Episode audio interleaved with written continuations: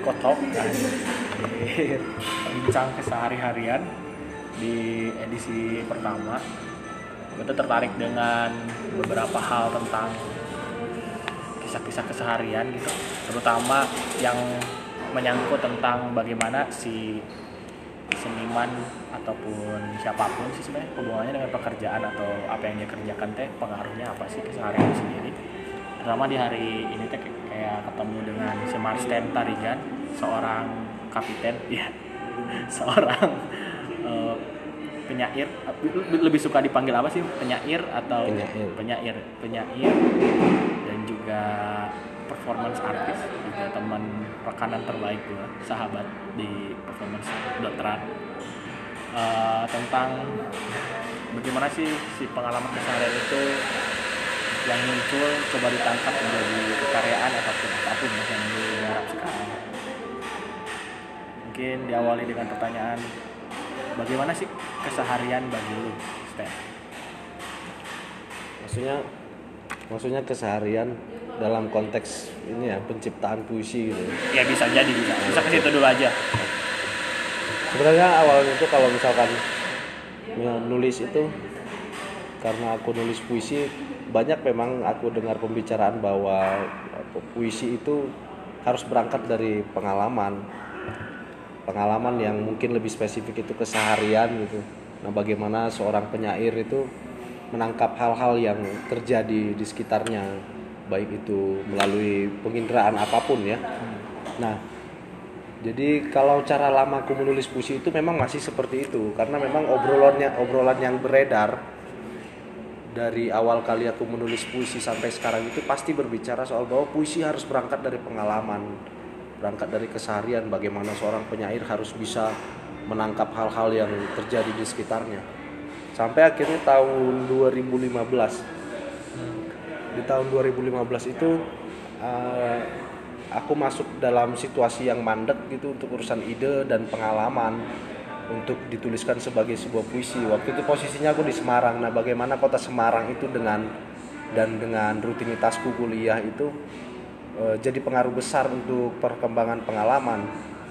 Nah, Semarang memang sebagai kota yang besar, tapi kalau bagiku sendiri itu orang-orang yang ada di Semarang itu sedikit tertutup dan itu tidak membuka akses yang luas untuk untukku mendapatkan pengalaman-pengalaman. Tapi di sisi lain aku bertemu dengan beberapa kelompok di sana itu yang justru membagikan hal-hal lain bukan pengalaman tapi hmm. pengetahuan gitu.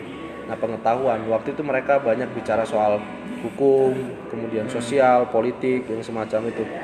Tapi tapi karena memang secara ideal gitu ya ideal bagiku itu aku tidak bicara soal politik hukum dan kenegaraan gitu aku cukup mengambil itu sebagai batasan pengetahuan. Sampai akhirnya aku bertemu dengan pembahasan-pembahasan mengenai uh, klan kemudian kesukuan hmm. waktu itu.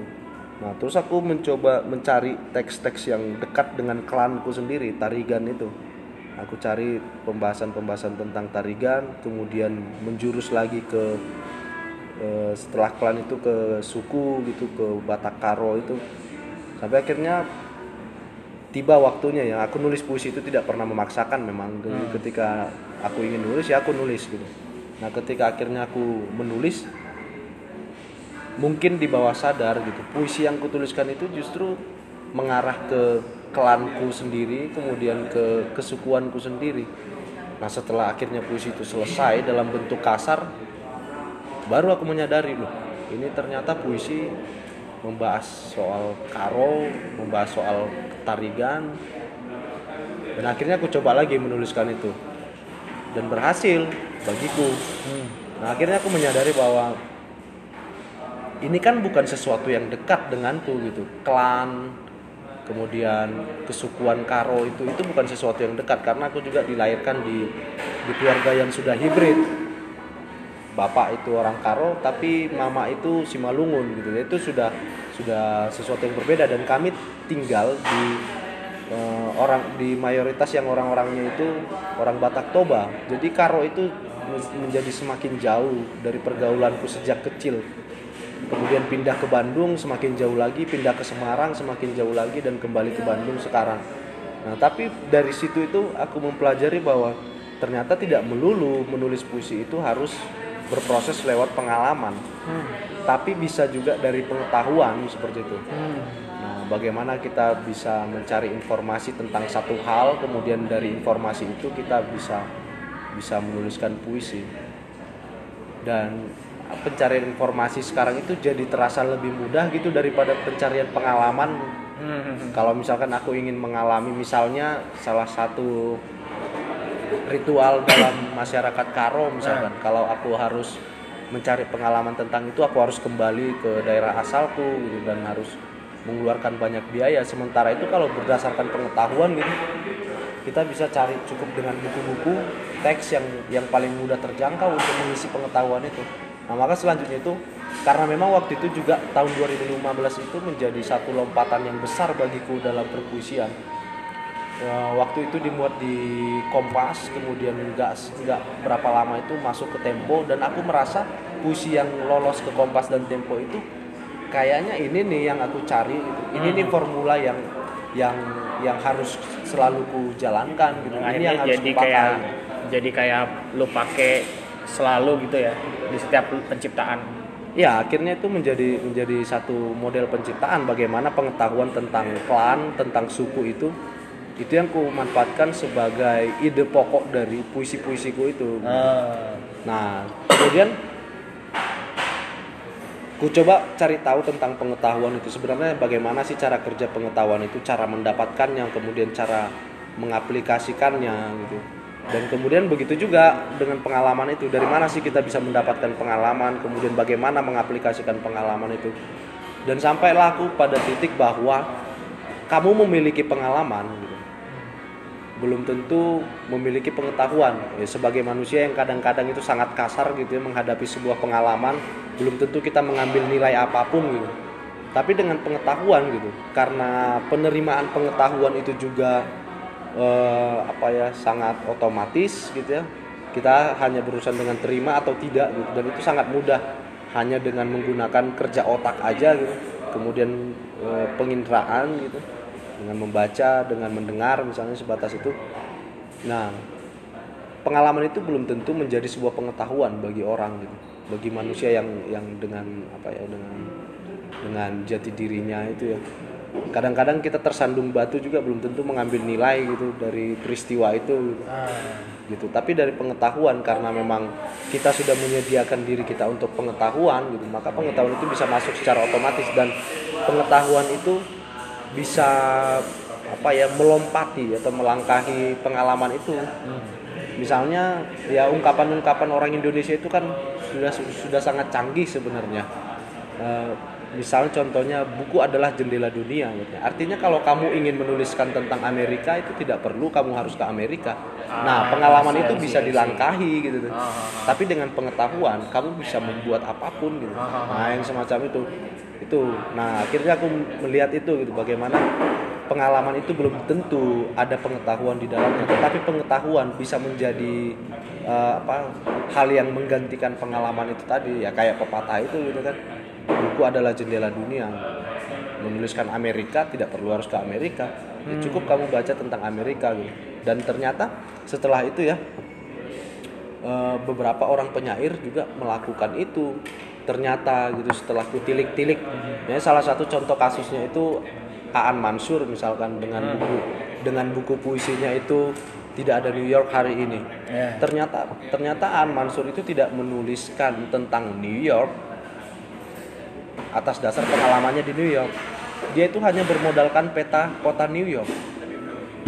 Modal dia menuliskan puisi itu satu buku itu hanya peta doang gitu. Dan ya mungkin literasi literasi lain gitu tentang New York itu. Nah di situ sih sebenarnya. Ah, ini sih karena gue tertarik dengan keseharian sebagaimana sih sebenarnya orang-orang tuh ya, ya mungkin juga ada yang men- mencuplik gitu ya si keseharian itu jadi sesuatu gitu. Ya toh jadi pengalaman pengalaman ya kita sebagai manusia aja gitu. Yang untuk diceritakan ke orang-orang lain gitu misalnya eh, suatu hari gue pernah gue tinggal di Cikunewa secara dan di daerah banyak perantau gitu terus suatu hari karena perantau jadi banyaknya tuh mereka bekerja sebagai buruh pabrik gitu. termasuk bapak gua juga sih nah suatu hari ada pengalaman yang menarik di mana pasar Cijerah itu kebakaran gitu. Sisi lain itu adalah sebuah hal yang uh, ya bencana lah ya bencana yang orang tuh "Wah, anjir pasar kebakaran. Tapi sisi lain tuh ada hal yang menarik kalau gue ngeliat di mana saat si bencana itu muncul orang-orang yang pekerja pabrik ini yang setiap harinya tuh ya kerjanya udah ada jadwal yang tepat gitu pas gitu. Dan jeda istirahatnya tuh seakan-akan bukan istirahat tapi hanya eh, jeda untuk dia pergi lagi kerja gitu. Tidak ada keseharian lain gitu sepertinya. Tiba-tiba seminggu gitu obrolannya tetap ada obrolan yang lain. Biasanya obrolannya eh burung gimana? Ataupun misalnya tontonan semalam kayak gimana sepak bola kayak gimana. Tiba-tiba si rutinitas obrolannya berubah tuh saat si bencana itu ada pasar kebakaran tuh merubah obrolannya gitu. Nah akhirnya pengalaman melihat kebakaran ini tuh jadi hal yang menarik ya. Jadi jeda obrolan yang lain itu untuk dibicarakan dari rutinitas yang selalu berulang gitu kayak terinterupsi kali ya terinterupsi dari si peristiwa tersebut.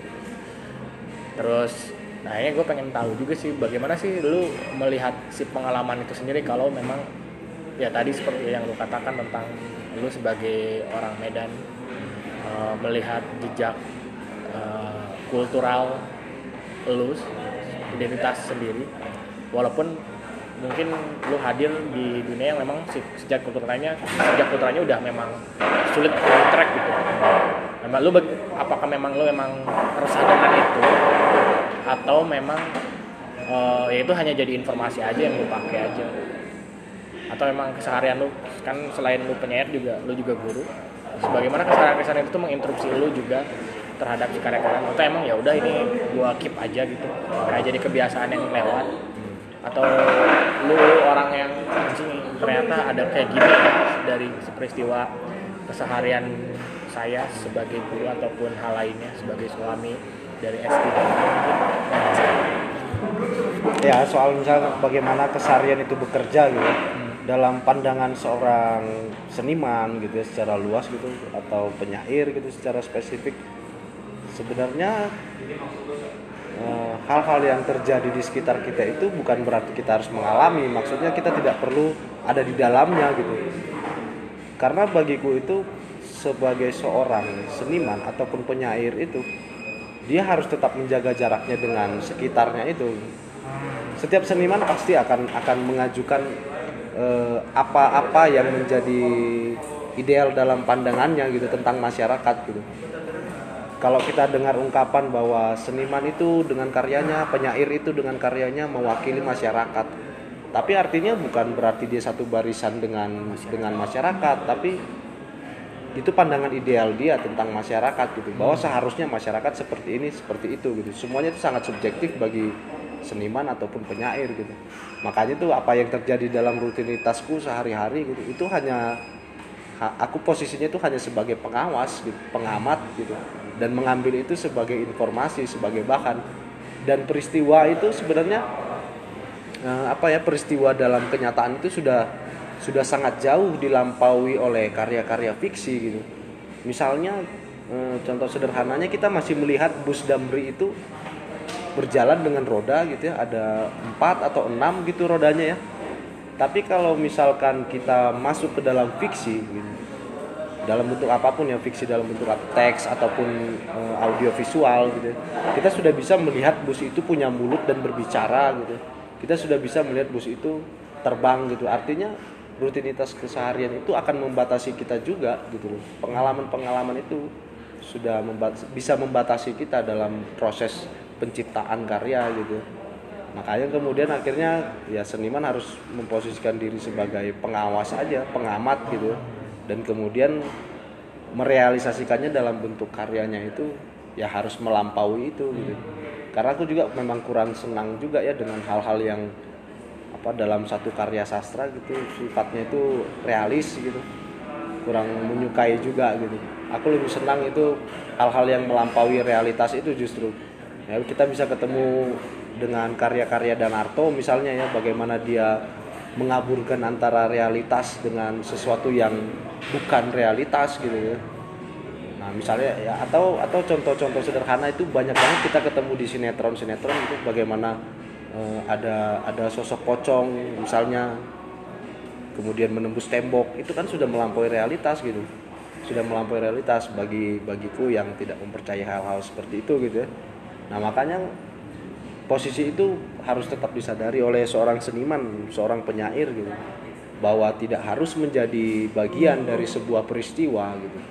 Untuk sampai pada eh, ide pokok dalam penciptaan karya gitu. Tapi cukup mengamati mengawasi menggali informasinya sebatas itu.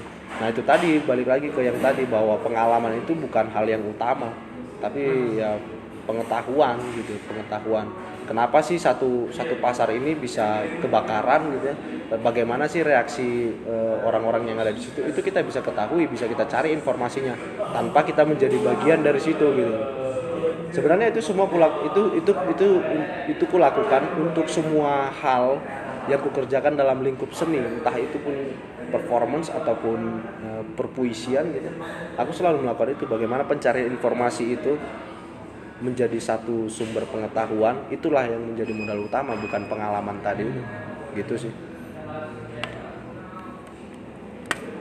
Tiba-tiba berat gengs Eh, ini sih juga ya memang akhirnya eh, tetap si seni, si orang itu akan ngasih subje- subjektivitasnya sendiri ya.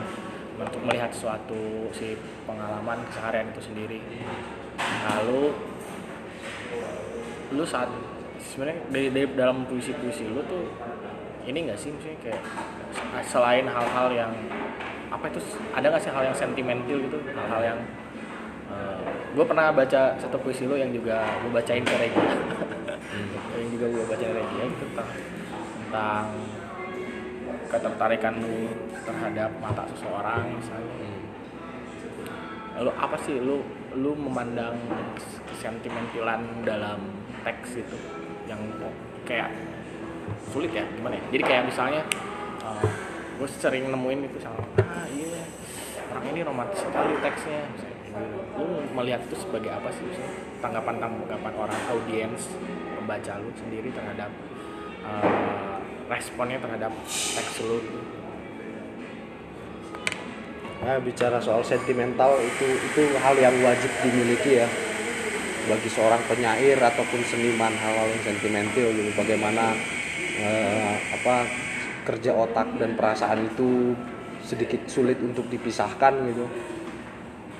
Nah kalau menyikapi hal gitu itu itu itu akan akan menjadi sesuatu yang pasti juga gitu. Hal-hal sentimental bagi setiap orang itu kan eh, idealnya akan berbeda gitu dan kalau bagiku sendiri itu pasti ada hal-hal yang sentimental. Dan aku akan selalu berurusan dengan hal-hal yang sentimental itu. Misalnya contohnya seperti ini deh eh, salah satu yang kutuliskan itu bagaimana eh, ketika aku membaca teks sumpah palapa gitu ya.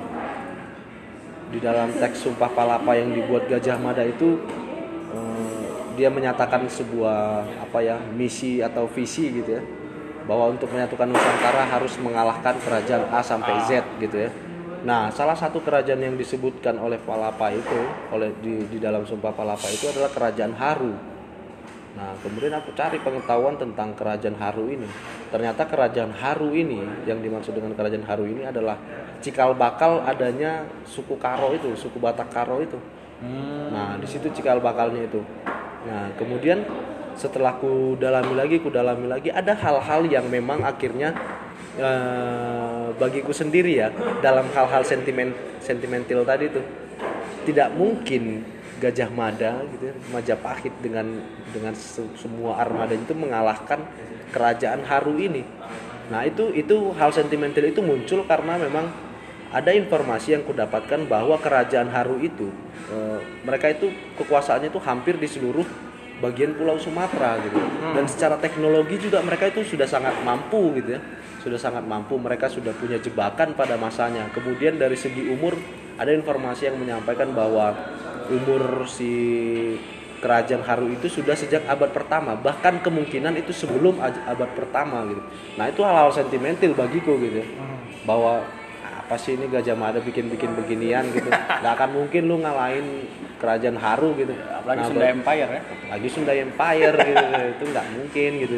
Nah jadi hal-hal semacam itu ya itu akan selalu ada hal sentimental. Tapi itu kan menjadi apa ya sisi-sisi subjektif bagi setiap orang bagi setiap penyair ataupun seniman gitu. Dan untuk menangkap hal-hal sentimental itu juga kan itu apa ya eh, tidak bisa eh, ketika aku menyampaikan yang tadi misalnya bagaimana sentimentalitasku itu terhadap eh, kerajaan Majapahit dan Gajah Mada dan Sumpah Palapa gitu tidak bisa juga aku paksakan itu menjadi sesuatu hal yang bersifat sentimen gitu bagi orang lain gitu. Gitu. Nah akhirnya dalam penciptaanku itu dengan segala hal unsur di dalamnya itu termasuk sentimental tadi dan eh, cara kerja informasi yang diaplikasikan gitu akhirnya aku hanya menawarkan kembali ini ada sebuah informasi loh gitu. Jadi jadi ya sebatas itu penawaran informasi yang dijadikan informasi dengan cara yang berbeda gitu dengan penyampaian yang berbeda gitu. Semuanya itu bersifat informasi gitu. Jadi sebatas itu sih sebenarnya. Untuk hal-hal sentimental itu begitu. Tegang sekali ngapain tegang sekali tegang tegang kopinya nggak datang datang datang datang ke kopi. Ini kita lagi di terminal kopi. Sebenarnya ini dadakan aja sih pengen nyoba ngobrolin hal-hal yang sebenarnya eh, terkesan remeh temeh gitu. Terus tapi sebenarnya juga ngaruh. Kadang sisi orang-orang teh apalagi penulis atau seniman teh kada punya keterkaitan hal yang di luar dirinya tapi tetap punya relatable dengan dirinya sendiri itu yang organik misalnya pada karya-karya eh ya dalam kayak performance Fajar Abadi gitu. Misalnya dia dengan membuat dia ingin melihat value berterima kasih gitu misalnya, eh, dengan menjual kue dan diberi dengan di- dibel- bisa dibeli dengan senyuman gitu. Tapi ada ada kaitan personalnya sebagai dia sebagai apa ada kisah-kisah sebelum di belakang itu gitu loh. Nah, seperti itu teman-teman. Dan krik krik krik. Dan di si podcast ini eh, mungkin ini kayak kayak pertanyaan terakhir sebelum sebelum ngopi panjang lagi.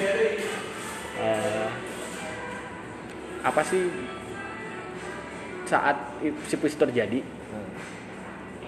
Karya lu selesai gitu. Ya selesai dalam ini udah selesai ditulis ya. Apa sih bagi lu dia tuh sampai atau tidaknya tuh pada tataran mana sih lu ngelihatnya atau pen- atau tidak penting sekali ini tersampaikan atau tidak. Ini sebenarnya ter- gue terganggu itu dari pernyataan Igi Anjeng Biani sebenarnya si Igi Anjeng gue tuh pengen bikin karya yang ingin eh, nyampe gitu. Tapi kata nyampe ini juga sebenarnya bagi gue juga harus dipertanyakan ulang.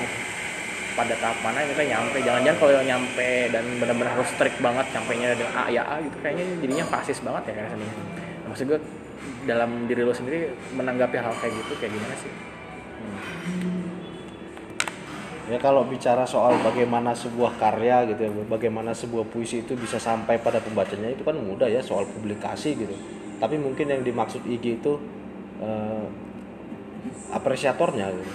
bisa menangkap hal-hal yang eh, penting gitu dan kemudian menjadi sebuah nilai, menjadi aplikasi gitu dalam kehidupan pembacanya mungkin itu yang dia maksud gitu. Kalau bagiku sendiri sih ya pembaca itu punya haknya sendiri. Sama seperti penulis gitu ya. Sama seperti penyair. Dia punya hal-hal yang ideal dalam pikirannya gitu. Dan pembaca juga punya hal-hal ideal. Kita nggak bisa memaksakan. Kalau aku, dalam puisiku sendiri ya karena memang aku menuliskan tentang lokalitas aku nggak akan berharap banyak dengan tulisan itu gitu ya. orang lain yang yang mungkin sudah lintas klan lintas kesukuan itu akan lebih berat menghadapi puisiku gitu. Tapi satu yang ku yakini itu kalau seseorang sudah apa mau menghadapi puisi artinya dia siap menghadapi pengetahuan baru dan informasi yang baru gitu. Dan dia akan mencari tahu itu. Dan soal sampai itu ya pada tahapan itu bagiku menulis puisi itu hanya sebatas membagikan pemikiran gitu. Dan soal selesai itu ya mungkin puisi tidak akan pernah selesai bagiku gitu ya. Misalnya satu judul puisi itu setelah kutuliskan gitu mungkin akan kutuliskan lagi aspek-aspek yang lain dari puisi yang pertama itu tadi misalnya seperti itu gitu ya. Dan kemudian ya tujuannya itu hanya sebatas membagikan apa yang kupikirkan gitu. Tidak ada hal-hal yang sangat idealis gitu ya dalam penulisan puisi itu gitu. dan yang puisi itu berhasil atau tidaknya itu selesai atau tidaknya itu ya kembali kepada si penyairnya aja sih sebenarnya. Misalkan puisi dianggap selesai ketika dimuat di koran Kompas gitu. Bagiku nggak juga gitu. Itu justru menjadi sesuatu yang tidak penting. Bisa jadi gitu ya. Bisa jadi tidak penting dimuat di koran Kompas gitu. Tapi bisa menjadi penting kalau misalkan pembacanya ada gitu. Ada orang yang mau menghadapi puisiku melalui koran Kompas gitu.